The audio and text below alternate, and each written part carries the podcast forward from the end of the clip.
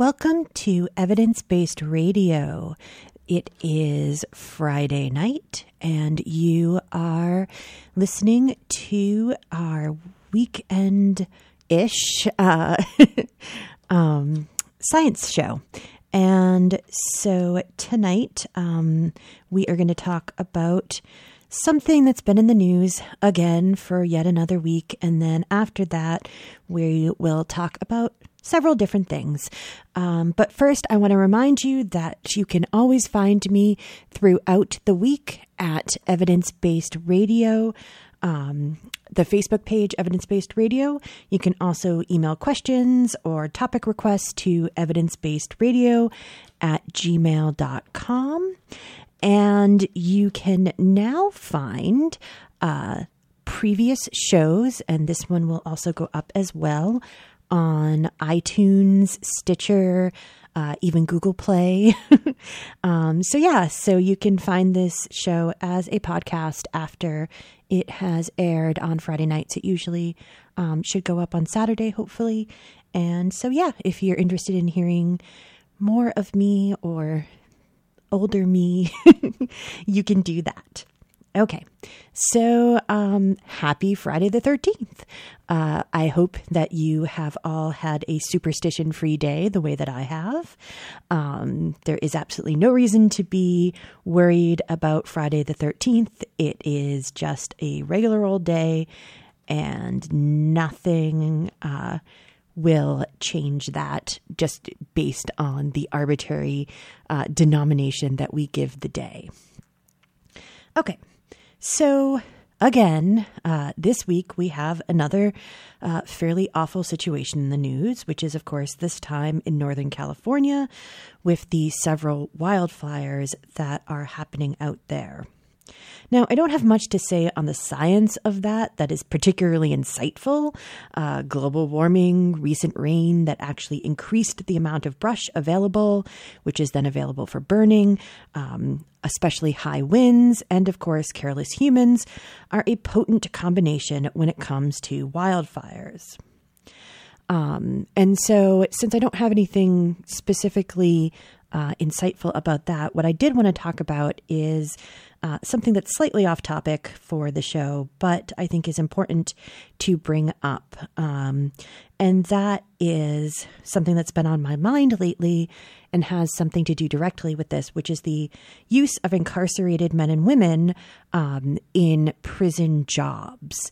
And so, for instance, these are actually, um, there's actually uh, many people right now in California who are inmates who are being used as firefighters. And um, that is just sort of the tip of the iceberg of the basically slave labor um, that is available to our uh, states and to private corporations via the fact that uh, incarcerated people are allowed to basically be exploited as slave labor. And of course, the really ter- terrible part about all of this is that it's completely legal. Uh, the Constitution specifically carves out an exception to the abolition of slavery for those who have been convicted of crimes. And so basically, you can still treat prisoners basically as indentured servants or uh, slaves. And uh, so that is really terrible, and we should definitely fix that.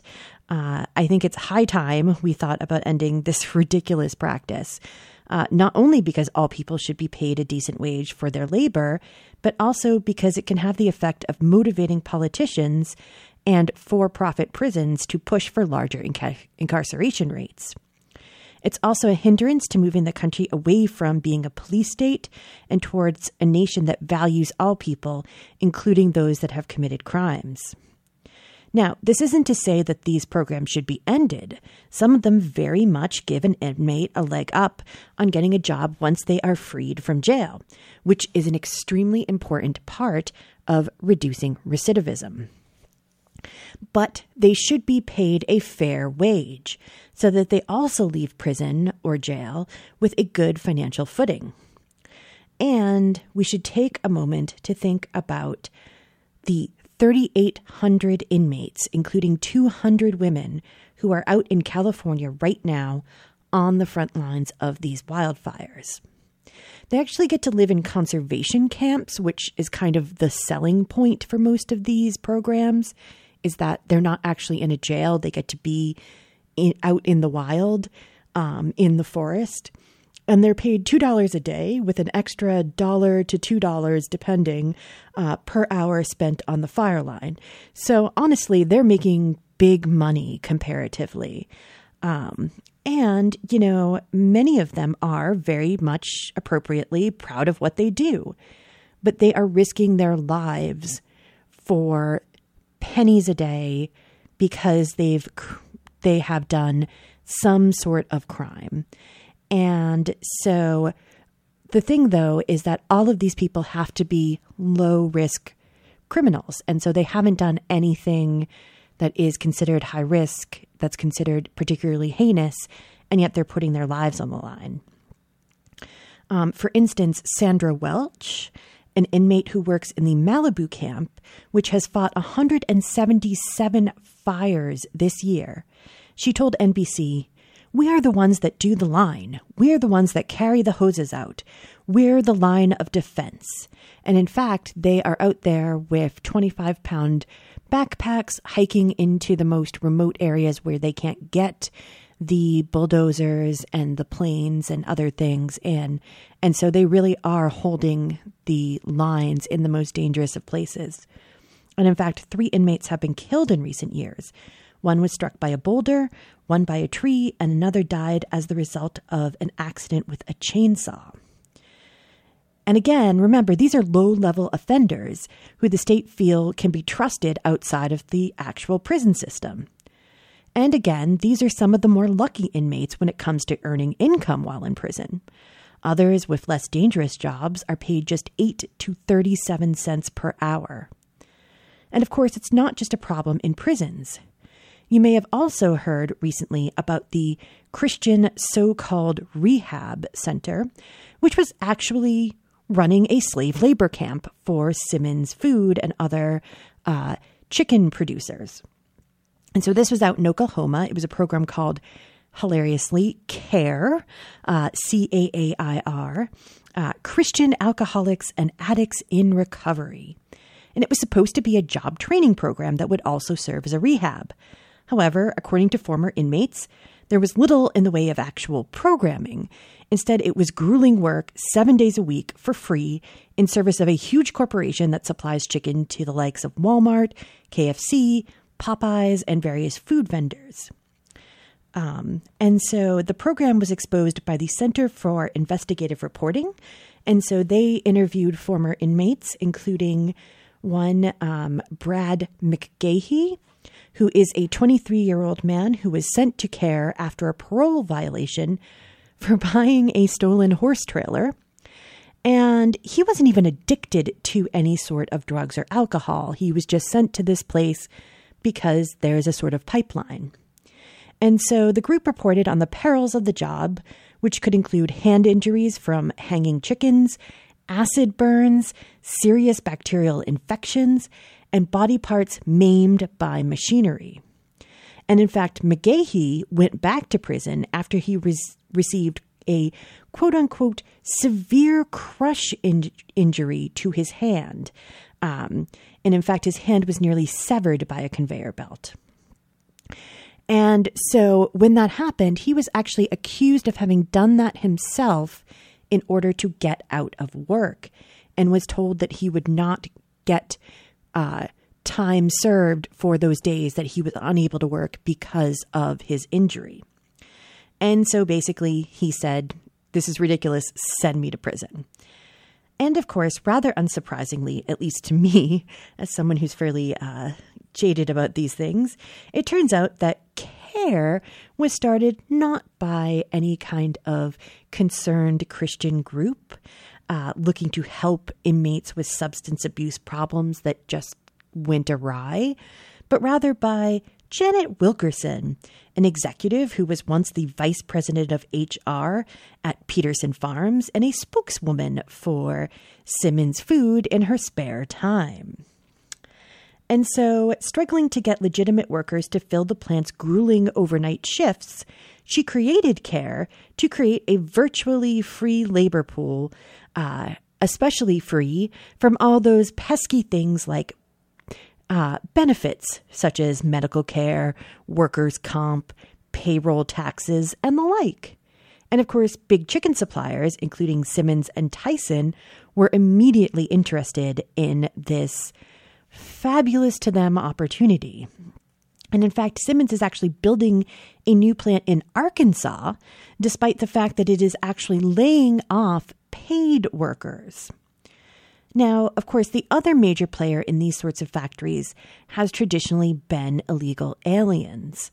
Um, and there have been several exposes over the years about illegal aliens having been caught up in these really terrible working conditions, especially in chicken plants and other meatpacking plants. And so, of course, as the current administration uh, cracks down on illegal aliens, the, the use of inmate slave labor will potentially become even more entrenched rather than less. And so, this is a really huge uh, societal problem that we have. Um, these people should not be being used in this way. Uh, there are also other sort of labor issues wherein, if you have basically people doing slave labor because they're inmates, that reduces the amount of jobs available to people who are out in the regular world. Um, that's personally not my most compelling argument because I think that, um, you know, I would focus more on the idea that these are human beings who deserve to um, have access to the same kinds of rights and responsibilities as everyone else does. And obviously, there's a whole uh, argument there about uh, your philosophy on uh, prison or um, reformation or forgiveness of uh, transgressions, things like that. Um, and there is certainly arguments to be made about that. But the fact is, is that most of these people will end up back in communities, and it, it is, to me, a much better idea to put them back into a community with skills they can use, with a small amount of money that will help them get on their feet more than the you know, 50 or $60 they may earn in a year uh, working for 37 cents an hour. Um, and I think that that's a much better idea for everyone. Um, and I don't understand how people who are very law and order oriented don't really see the importance of that. Um, I think that in this country, we have a real problem with um, the idea of vengeance and retribution and not really knowing how to deal with uh, moving on from those feelings. And, uh, you know, I certainly have had some of that in my own personal life, so I am not immune. Um, but I think that we really need to focus on healing from that sort of idea that prison is a punishment and you are not to be treated as a human being while you're in a prison because it's just it's not a good idea for anyone, uh, not for the prisoners and not for the community that has to take them back after they have come out of prison. So, yeah. Um, now that I have done this huge aside uh, about uh, prison reform in this country, which has clearly nothing to do really with uh, what we usually talk about here tonight, let us move on to that sort of stuff. Um, sorry, it's been in my mind lately, and you know, I have this soapbox, so I thought I'd use it for a second. Okay, um, let us definitely move on to science stories now. And so, first, let's talk about the lesser known psychological effect called the nocebo effect. And so, this is actually the mirror image of the placebo effect, wherein a patient can actually have an increased negative association with the drug based on perceived effects of that drug.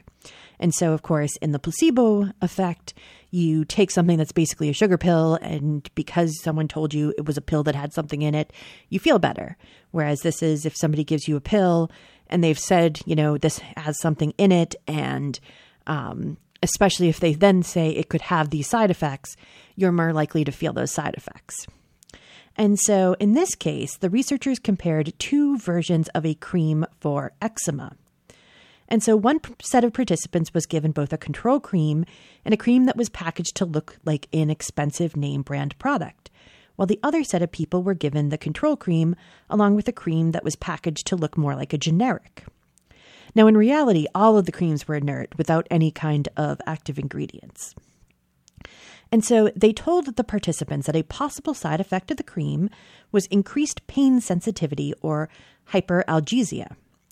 And so, what the researchers found, um, and these are researchers from the University Medical Center in Hamburg Eppendorf, and they showed that the cream with the more expensive packaging caused a greater amount of nocebo effect in the participants. And so they note that they had done a previous study actually where they kind of field tested the boxes. And so they had already done a previous study where they showed that the packaging of the sort of blue box versus the orange box, um, that people did feel like the packaging in the blue box made it look like it was a um, more expensive brand and that the orange box looked more like a placebo. So they actually had already run a test to um, find out how people responded to these different packagings. And so once the participants applied the cream, the researchers used a patch on their arm, which heated it to around 115 degrees Fahrenheit, which would cause uh, what they referred to as a medium amount of pain. And so they found that those who had been given cream in a more expensive looking package reported a 30% higher intensity of pain, suggesting that they were feeling an increase in the perceived side effect of hyperalgesia. And so the researchers suspect that the participants believed that a brand name cream would have more active ingredients and therefore more side effects. But what is even more interesting is the fact that the researchers were actually able to image the patient's neural activity using an fMRI. Now, this isn't unusual in and of itself. But what is unusual is that they were able to image both the brain and spinal cord using a new method which is able to uh, harness the imagery of the fMRI in a more robust way than was previously possible.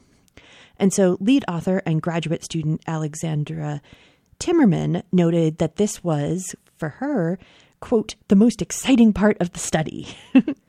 and so the researchers were able to correlate the stronger nocebo effect of the expensive uh, product with neural interactions in the descending pain system, which includes areas of the prefrontal cortex, brainstem, and spinal cord. For the first time, they were able to correlate price and nocebo pain with spinal cord modulation, says Luana Colloca, a professor of pain and anesthesiology at the University of Maryland School of Nursing, who spoke to Chemistry and Engineering News, adding that the spinal cord plays a critical role in pain modulation. The findings suggest that, quote, for the same painful stimulation, we have we can have different signaling at the level of the spinal cord and brain region because of our expectations based on a drug's price. And so that's a huge effect. Um, it's really interesting. And so, again, the mechanisms that cause both the placebo and nocebo effect are actually still somewhat mysterious. we still don't really know um, why this happens, um, but we can tell that it is a real effect with a measured change in brain activity. Um, but we do still have a lot to learn about how it affects people's responses to drugs and other medical treatments. And so, as we continue to have these really interesting ways to do new experiments where we can put people in an fMRI and see the changes, see that certain people have a greater response than others, um, we can really at least prove that this is happening. And then once we do that, we can hopefully start to work backwards and find out uh, sort of evolutionary or by behavioral reasons for why this might be. Um, I mean, there's some pretty sort of straightforward guesses that one can have about this, but it's important to do the actual work and find out exactly what's going on. And uh, one has to remember, though, that it is really hard to do these placebo tests. This was actually a really well designed one um, because obviously, if you have someone who has a real condition, you can't give them placebo, um, especially if they have a real, um, you know, potentially life threatening or uh, debilitating disease. Um, this is definitely one of the easier um, protocols, I think, to justify in order to, um, you know, actually be ethical when treating or when examining um, a placebo or a nocebo effect. Um, so I think it's really interesting that they were able to figure that out, a um, protocol that would be ethical. Okay, so let us switch gears now and talk about a favorite critter of mine, which is the mantis shrimp. Now, these amazing crustaceans, which are, of course, not actually shrimp, uh, but look sort of like them, are known for a variety of cool behaviors and adaptations, including the ability of some species to produce cavitation waves, uh, which they use to crack open the shells of mollusks. Um, they also are able to see p- the polarization of light. They can actually see circular polarization, um, and we're almost certain that they're pretty much the only animal that can do that. Um, they can see a whole range of colors. Uh, they themselves are often very brightly colored and uh, very um, interesting looking, and they also have um, signals that they use with one another, um, ultraviolet uh, signaling and things like that. So they're just really interesting uh, little, um, and not so little. Some of them are pretty big uh, crustaceans that are really, they're just weird, but in a wonderful kind of way. And now it turns out that they're weird in a new way. And so uh, the researchers looked at a bunch of different crustaceans, and what they found was that the uh, mantis shrimp actually have what are called mushroom bodies in their brains. And this is a really weird and interesting thing. Now, of course, this is not to say that there is some sort of fungus growing in their brain, but rather that they have a structure that is found in insects and is referred to by scientists as mushroom bodies due to the unique structure of the area. Now, these were first identified in the mid 19th century in Hymenoptera, and that's the group of insects that includes wasps, bees, ants, and a variety of other insects. And so these bodies actually help insects form and store memories, and the fact that they are absent in crustaceans, uh, which actually have a common ancestor with, inse- with insects, has actually been a scientific mystery. And so um, the crustaceans basically broke off into two lin- lineages where one continued to be crustaceans and the other became insects. And so it's always been weird that crustaceans don't have these mushroom bodies, whereas insects do. And so um, people have sort of wondered what's going on there. Now, crustaceans tend to have a similar structure called hemiellipsoid bodies, uh, which do help with sensory integration. And so these have been considered sort of the crustacean equivalent of the mushroom body and were thought to have evolved convergently, sometime after the split between insects and crustaceans.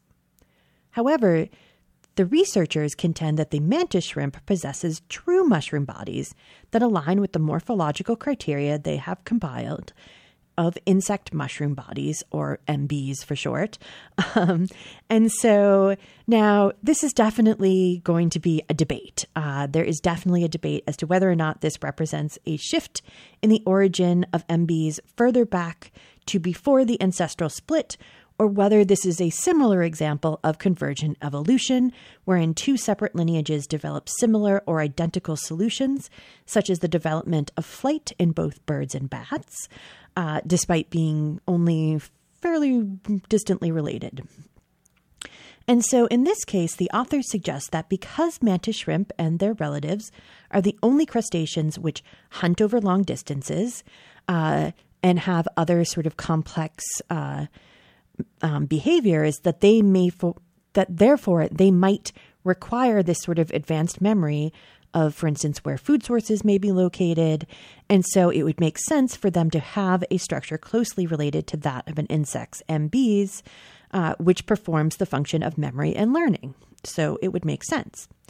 Now, the authors of the current study, which is published in eLife Science, uh, suggest that the mushroom bodies actually do represent an ancient morphological trait that has since been lost in most crustaceans and retained only fully by mantis shrimp and partially in related stomatopod species. And so mantis shrimps are actually stomatopods. That's their more um, scientific name. Now, this may not seem terribly interesting or compelling to the average person. Uh, obscure parts of the brain of insects and weird uh, crustaceans may not sound totally and utterly fascinating. Um, but the reason I wanted to talk about it is because it's part of the wonderful and messy world of science that I really like. Um, and so I was actually reading sort of the um, the if you go to the and I will actually um, when I get out of here, I will actually put a link to it because I think it's really interesting to look at. Um, if you actually go to the eLife Science um, page where the paper is, you can see that they've actually left in um, the reviewer notes.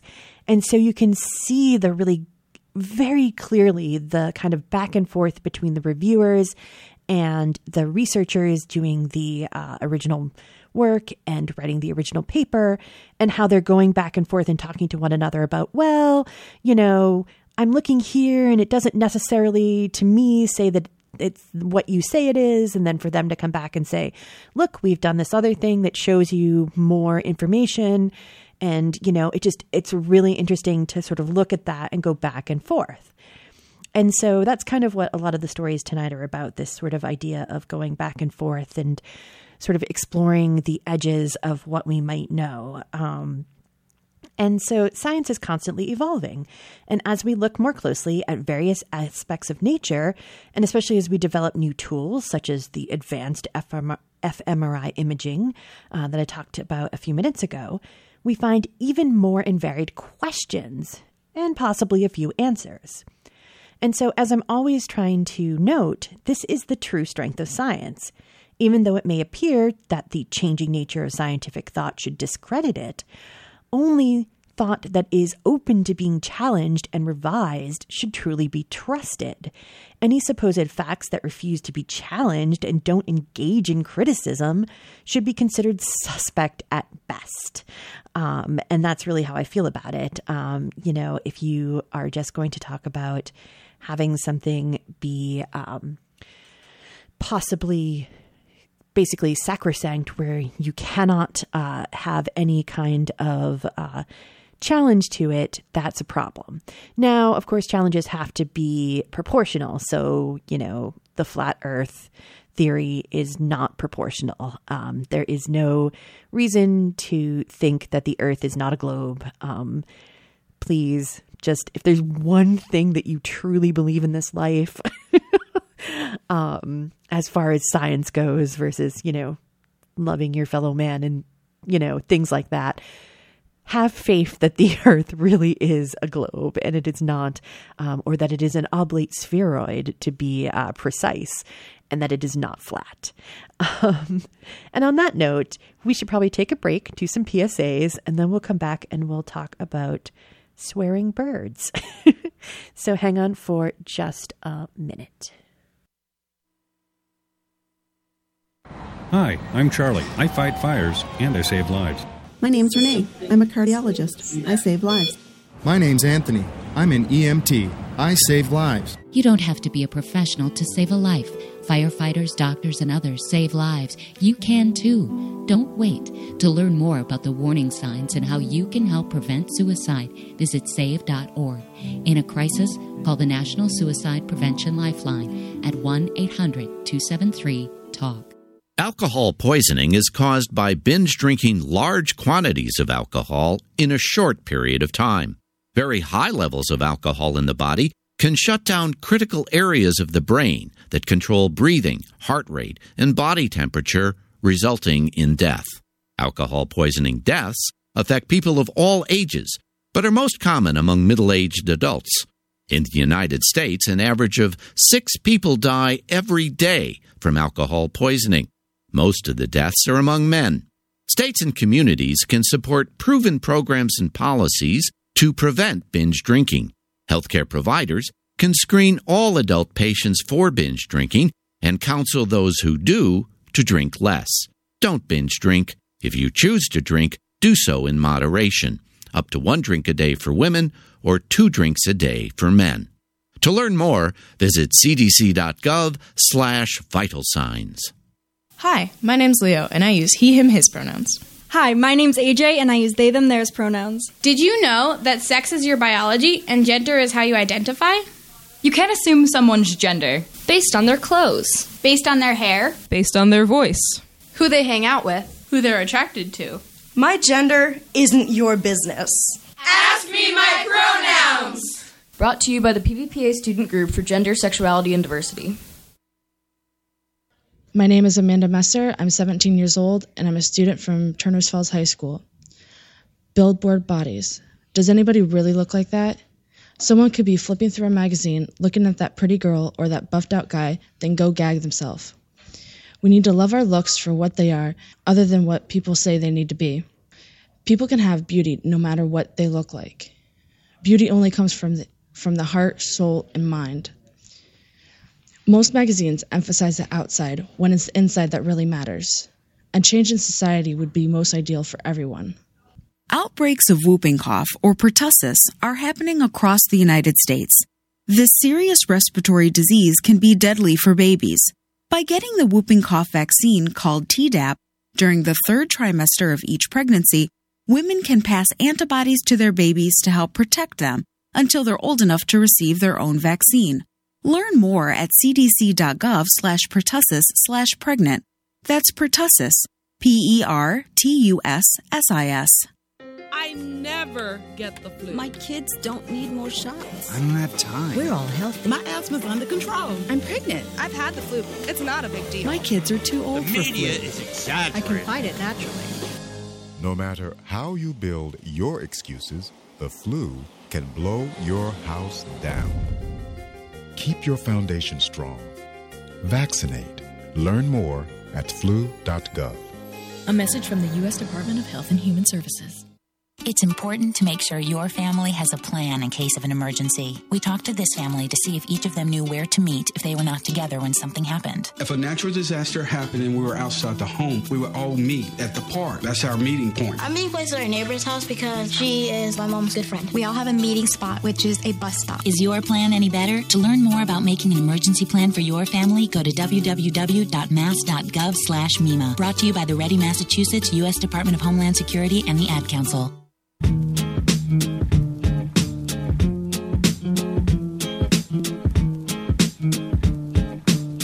Nerd Night NoHo is proud to support Valley Free Radio, where a monthly speaker series featuring experts from the community talking about art, culture, and science. You can find us at noho.nerdnight.com.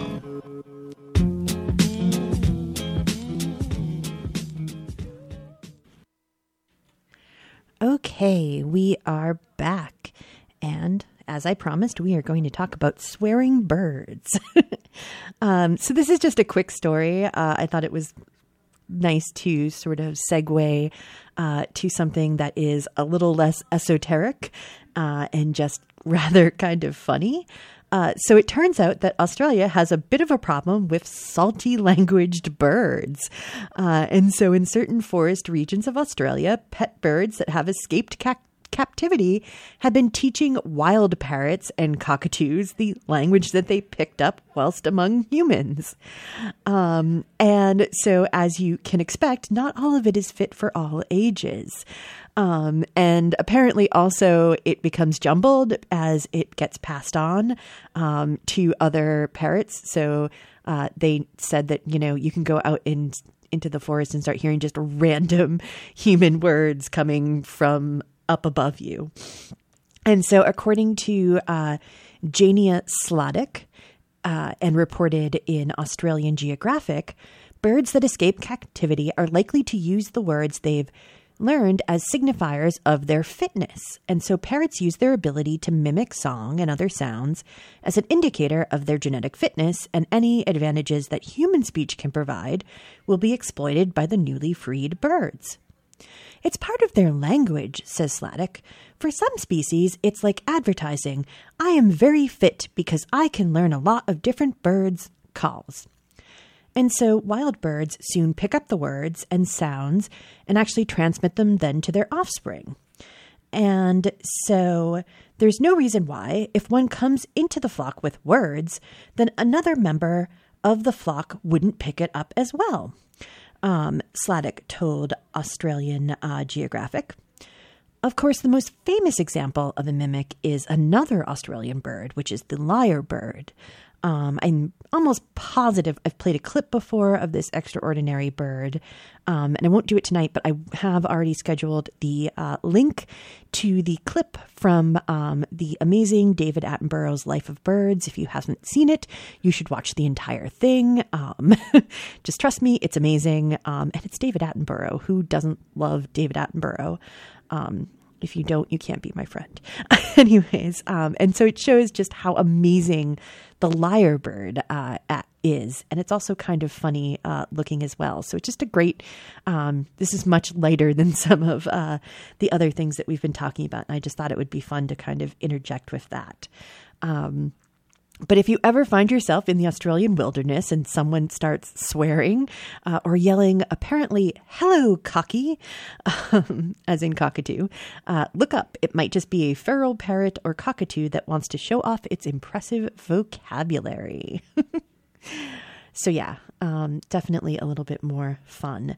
Uh, now we are going to switch gears um, and head back to America to talk about Yellowstone. Um, and yes, this could technically be considered a dramatic mood shift, but the reason I want to talk about it is because it's actually not.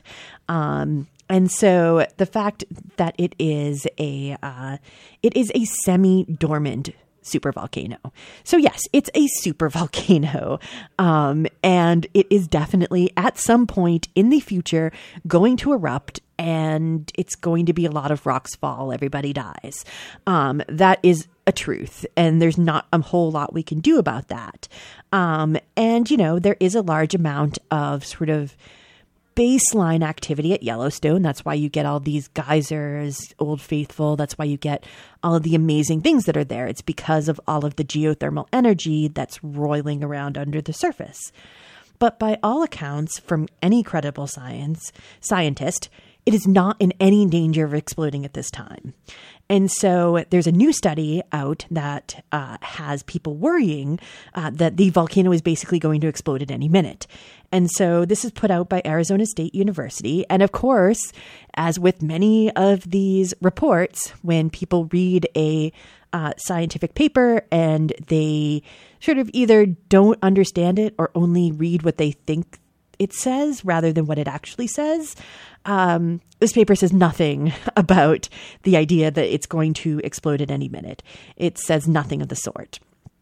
And so the report simply states that the magma chamber below the park can be refilled much faster than previously believed. And so that's a pretty significant finding. Um, they think that it can be refilled on the order of decades rather than centuries. So that's a big difference. Um, but it is not to say that, that it's happening right now or that it's going to happen anytime soon. And so basically, what the team did was they analyzed minerals in fossilized ash from the most recent eruption of the caldera and found that it took only two influxes of magma to refill the reservoir.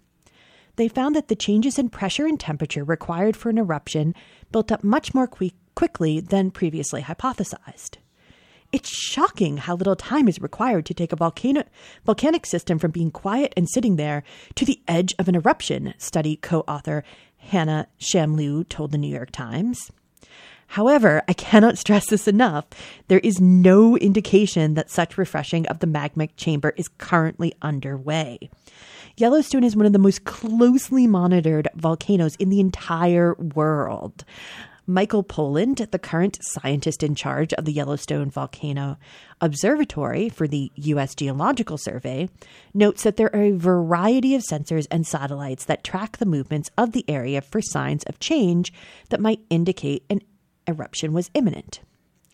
We see interesting things all the time, but we haven't seen anything that would lead us to believe that the sort of magmatic event described by the researchers is happening, said Poland via email to National Geographic, adding that the research overall is somewhat preliminary, but quite tantalizing. And so Shamloo and her colleague Christy Till presented the findings of their analysis of ash deposits from the Lava Creek Tuff in August at a volcanology meeting in Oregon. And so the ash comes from an explosion of the volcano some 630,000 years ago. And so that was one of a few mega eruptions that they um, can positively identify over the past 2 million years.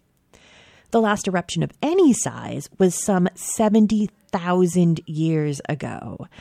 And so it's definitely not um, something that has happened in recent memory. And sometimes people worry that that means that it's coming up, um, but there's nothing to indicate that. Um, and so some were worried when scientists announced that the magma chamber had bulged up to 10 inches between 2004 and 2011. But the magma that that caused that uplift is far too deep in the chamber to pose any immediate worry. Right now, there is no way to predict when the next big eruption will happen, but again, there's no indication that it will be anytime soon. Um, and so you do not need to go start getting supplies for the uh, you know inevitable uh, nuclear esque winter that will happen. It's just you don't need any of that. It should be perfectly fine. And if it does start to happen, we will at least have decades, not centuries, but decades to get ready for it. And again, probably not going to happen in any of our lifetimes. And in fact, uh, right now, there is uh, the moment, the, the odds uh, at the moment of an eruption are the same as a catastrophic asteroid collision, which again will happen at some point, but. and so they are around one in 730,000 on any given day, according to the USGS. Um, and so definitely not a huge worry. Okay, let us finish up tonight with some more archaeology stories. There have been a lot of archaeology stories uh, lately. Uh, do sound off if you like them, don't like them. Uh, Facebook page, uh, Evidence Based Radio, evidence based radio at gmail.com. I really would love to hear from you. Okay, so this first story is a little bit of. Uh, I tried for several things, but I finally went with Howard Carter meets Alan Turing. Um, and so it has to do with epigraphy, uh, which is one of my favorite things. Uh, it's people who have uh, learned how to decipher ancient texts. And um, there's some really amazing stories about people who are able to um, decipher ancient texts from really nothing. Um, you know, we always think about the Rosetta Stone and uh, hieroglyphics and how that enabled us to be able to um, interpret hieroglyphics. But there have since then been, uh, especially pictographic languages, that people have deciphered without that kind of Rosetta Stone um, head start. And so it's really amazing. But, anyways, if authentic, this is the story of a uh, 3,200 year old inscription that has recently been deciphered. And so the limestone frieze was originally some 90 feet long and 14 inches high, and would have been the longest example of Bronze Age hieroglyphic writing. It tells the tale of the development of a powerful kingdom called Mira, which waged a series of military campaigns led by the Prince Muscus of uh, Troy. And so the script in the ancient language Luwian is decipherable by only around 20 scholars worldwide. And so one of them, Fred Woudhuizen, is an independent scholar and has teamed up with Eberhard Zangger, a geoarchaeologist and president of the Luwian Studies Foundation, to decipher the text. They will formally present their findings in the December issue of the Journal Proceedings of the Dutch Archaeological and Historical Society. Now, if authentic, and there's always some question in these cases, the inscription, which was copied by the archaeologist Georges Perrot in 1878 in Bay uh, Turkey illustrates some of the activities of a branch of what modern day scholars sometimes refer to as the Sea People, as an SEA. And so these were a confederation of peoples who swept into the Middle East and destroyed cities and civilizations, including the Hittites. And so, of course, this would be a very interesting find. However, again, caution is called for because it turns out that the only extant version of the inscription is a copy of a copy of the original copy found in the estate of James Mellaart. And so he was a famous archaeologist who died back in 2012, and then his son apparently found this and donated it to the um, Luwian Society. And so he was actually famous for several major discoveries, including Çatalhöyük, um, which I'm almost certain I'm not quite pronouncing correctly, uh, which is the 9,500 year old city uh, in Turkey, which many believe to be the act- to actually be the oldest in the world. Now, some scholars obviously have raised eyebrows about the possibility of a hoax, based on the fact that the version deciphered is, as mentioned, a copy of a copy of a copy. Supposedly, the original inscription was lost when, shortly after having been discovered and copied, the stones were broken up and the inscription, uh, the stones with the inscription were broken up and repurposed in the building of a mosque. And so Perrot's copy of the inscription was later discovered by a scholar named Bahadir Alkim, who made a copy which was then copied by Mellaart. And so it seems odd that Mellaart himself did not publish any scholarship on this um, inscription, only mentioning it briefly in a book review back in 1992. But according to Mellaart's notes, the reason he never published the inscription was that he had been part of a team whose members all died before they were able to complete the decipherment. And so he was the youngest member of the team, but he didn't actually speak or be able to, he was not able to read Luwian, so he couldn't do it himself. Um, and of course, this fact is actually very important to Zangger and Woudhuizen, um, who note that this being the case, he almost certainly couldn't have been the author of a forgery. And in fact, Luwian was not even deciphered until the 1950s. So if the original document was indeed from the late 19th century, it could not have been forged. And they found no possible motive for Mellaart to have forged such a document. Um, you know, he wasn't exactly a uh, very modern the way we would consider a modern archaeologist today. Uh, he was a little more Indiana Jonesy than, um, you know, a uh, 21st century archaeologist. He did, uh, you know, let slide the idea of where certain things came from um, back in the day. And, you know, he was not known as the most incredibly upright of people, but there's Despite that, there's no indication to suggest that he would have come up with such an elaborate hoax. No reason for him to have done that. However, of course, until they are able to find independent corroboration, there will definitely be lingering doubts. But if it turns out to be real, and I mean, it seems pretty ridiculous to have created such a hoax for this um, really obscure thing. Um, so I would be inclined to feel like it's probably real.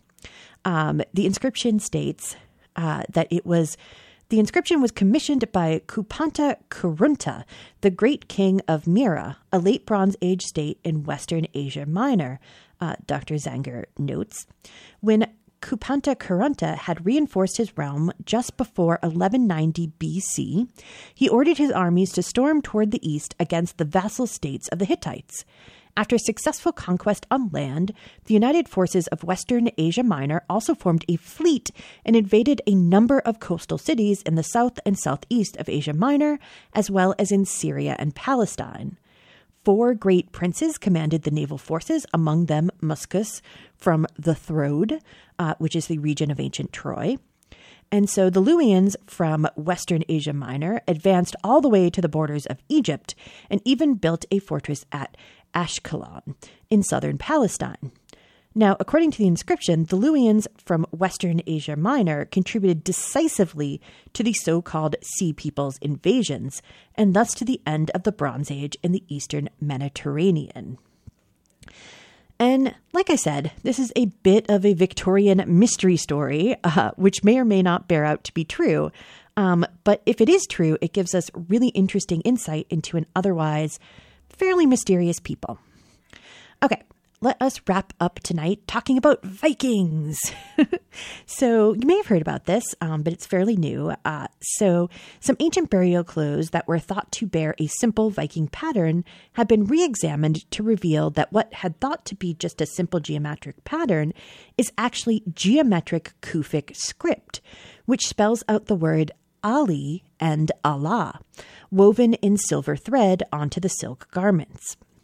Now, this is the first time an artifact bearing the name Ali has been found in Scandinavia. And it turns out that it wasn't actually all that uncommon when they when they finally realized and looked for it. The discovery was made when a group of researchers tried to recreate the patterns on burial garments in storage for a then upcoming and now on display, if you want to go to Sweden, uh, Viking couture exhibit. Um, I wish I could, um, at Enköping Museum in Sweden. And so what they found was that out of 100 garments surveyed, at least 10 items contained the script.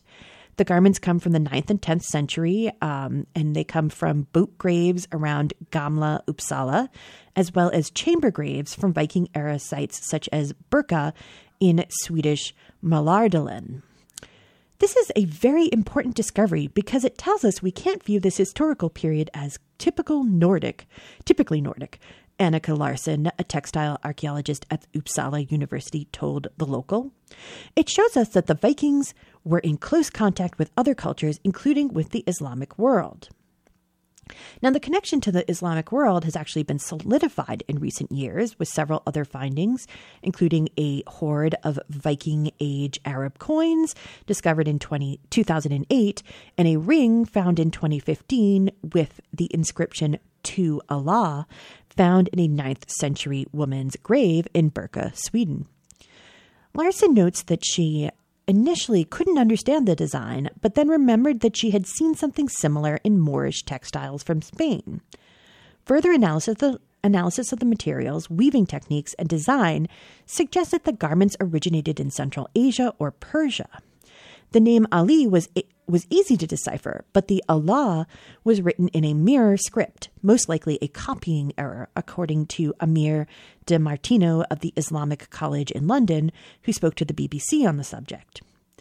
Larsson suggests that the names placed together on these garments suggest that they were more than simple trade goods. Presumably, Viking age burial customs were influenced by Islam and the idea of an eternal life in paradise after death, she said in a statement.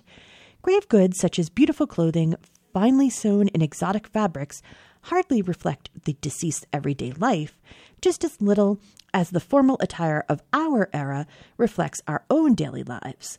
The rich material of grave goods should rather be seen as tangible expressions of underlying values. However, Hilary Davidson, a dress and textile historian at the University of Sydney, who is currently researching the transmission of Islamic and Byzantine textiles in medieval Christian churches, is not so sure. The quality of Islamic silk textiles was such that they were highly coveted and used in Christian churches across Europe and for vestments. They were valued for their quality and beautiful beauty, not their religious context, which in any case became divorced through trading patterns.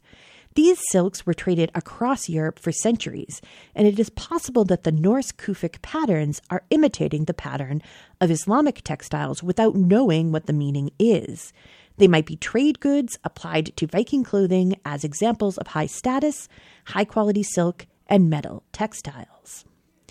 And so, having made this discovery, um, researchers can now sort of look into this further to see um, if they can find a more definitive answer to whether or not these were just grave, um, that these were just status symbol um, items, or if they were actually integrating some of these cultural ideas into their own cultural. Um, and so they'll be able to go back and look at other Viking artifacts to see if other examples of Kufic script are found. Regardless, though, um, it again sort of points to the fact that even if this doesn't necessarily represent true cultural exchange um, and is mostly just the exchange of goods, it once again shows how the Vikings were a sophisticated trading culture, um, much different from the sort of idea of just Viking barbarians uh, raiding coasts and uh, raping and pillaging. That that is not um, all that the Vikings were. I mean, they did some of that. You can't deny that, but they were a much more um, rich and sophisticated people than just that. Okay, that is us for tonight. Um, please do stay tuned um, for civil politics. They have a special guest tonight. Um, the chief of police of Northampton will be joining them to uh, discuss current events in the city, including the uh, surveillance camera uh, proposal. So definitely stay tuned for that. And I will be back next week. Good night. This show is part of the Planetside Productions Network. For more information, episodes from our archives, and other projects, please visit www.planetside.pro and thank you for listening.